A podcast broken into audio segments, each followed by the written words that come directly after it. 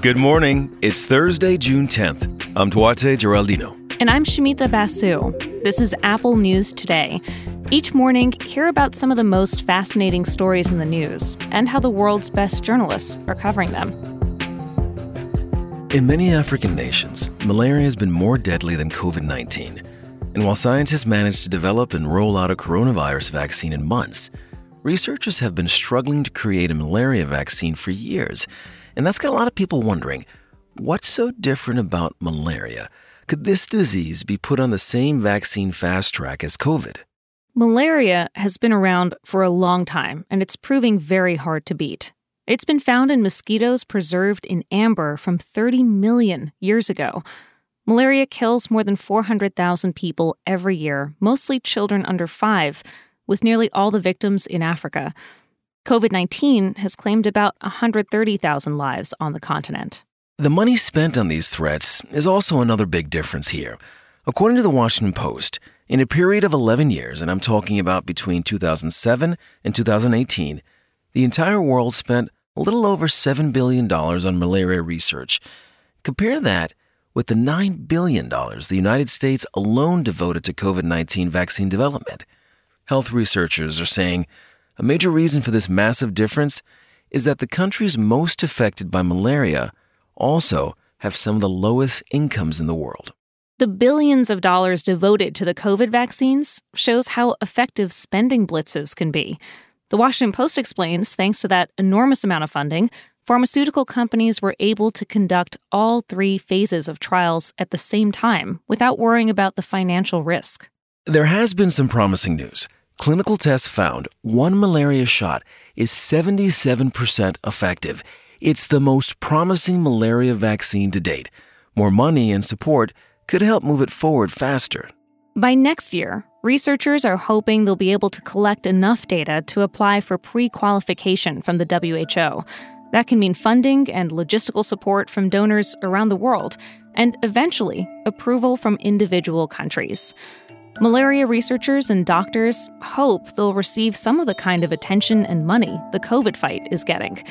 As an epidemiologist in Burkina Faso told the Post, every second we delay the introduction of this vaccine, we lose more kids.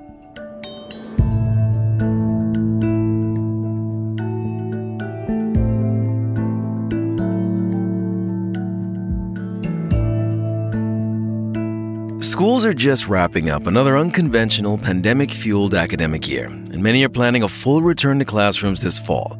But for some parents of color, remote schooling was a gift they didn't know they needed. Black parents, in particular, say while their kids were learning at home, they weren't being bullied or facing racism at school, and therefore they thrived.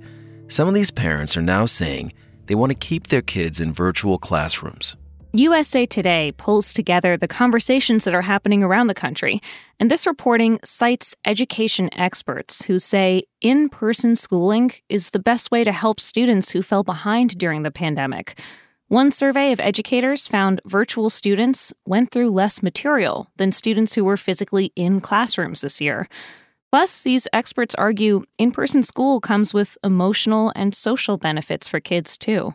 But USA Today is quoting one educator who says students of color who were learning remotely may have had advantages not captured by traditional academic metrics. Factors like not feeling the pressure of bullying and racism when you try to study or concentrate.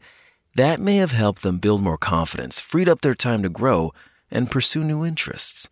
To get a better sense of what families got out of virtual learning, let's turn to the second largest school district in the country, LA Public Schools. The LA Times reports that Speak Up, an educational advocacy group, conducted a survey that backs up these claims. Nearly half of black parents responded by saying bullying, racism, and low academic standards were factors in keeping their children at home. Many black parents said that learning from home gave them the ability to monitor how their children were doing. They say they saw how they were being treated, the times when it seemed like teachers automatically saw their kids as guilty when conflicts arose. This year gave parents a better sense of how to advocate for their children in a school setting. Parents across the country are now telling school leaders about their families' positive experiences with remote learning. and some school districts are putting money toward this. Some of the $122 billion in education funding that was contained in the COVID relief bill is now going to be going towards expanding virtual learning.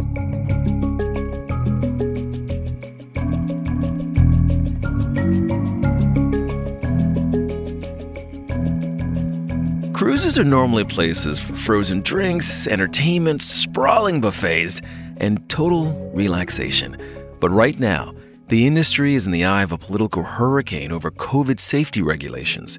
CNN has a story of political allies turned enemies. This is a story of high profile Republican governors battling it out with a big business interest. Florida Governor Ron DeSantis and Texas Governor Greg Abbott have both taken strong positions against businesses requiring people to prove they've been vaccinated. And that's a challenge for cruise ships that want to depart from ports in those states. CDC rules make it a lot easier for them to sail if passengers are vaccinated. That's why the cruise industry, which is so desperate to get back to business, is floating in a tricky spot. If companies follow rules to keep passengers and crew members safe from COVID, governors in the states where these cruise lines operate might try to block them. As CNN explains, this is all a bit unusual.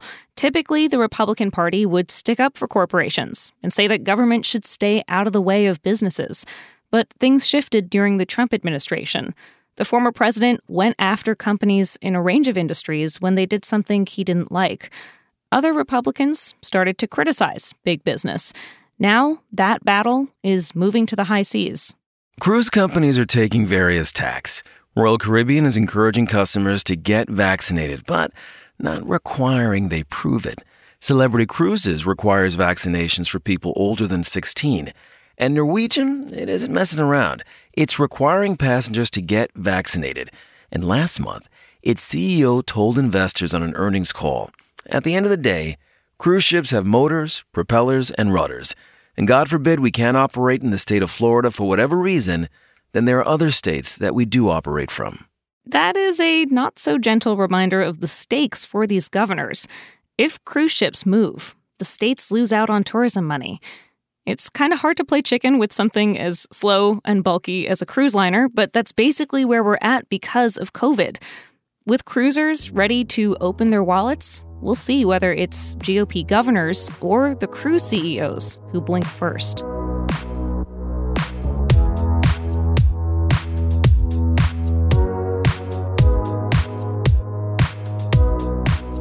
The NBA playoffs are happening now, and the Brooklyn Nets are having a big run. Now, a major part of that success has to do with James Harden. He's the superstar guard who was traded from the Houston Rockets to a team that, let's be honest, was already stacked with some of the best talent in the league. And it seems like a no brainer, right? Get the best players, become the best team, dominate the postseason. But there's another side to this deal. Do you know what the Nets had to give up in exchange? A sixth grader from Yonkers, New York. Okay, that's one way to put it. Let's explain. Mega trades like this open a window into a world where NBA teams have to plan way into the future when they make decisions about players. The Wall Street Journal has this explanation. It's a profile of Josh Rivera. He's 12 years old. He's already around six feet tall. Obviously, this middle schooler is not in the NBA, but he lives and breathes basketball, and he plays on a team where many pro and college stars got their start. The Journal explains it this way To get Harden, the Nets had to trade away their future. That could include the right to bring on someone like Josh when he's old enough to get drafted. You see, the Nets gave away rights to first round draft picks all the way through the year 2027. Making it to the pros is a long shot for anybody, but if Josh turns out to be good enough, 2027 is right around the time he could be eligible for the NBA draft. Until then, along with having a very intense training schedule, Josh is studying, he's staying on the Dean's List, and at night, he watches games to learn from the pros, hoping to steal a few new moves. You can find all these stories and more in the Apple News app. And while you're there, check out some of our audio stories. We'll talk with you again tomorrow.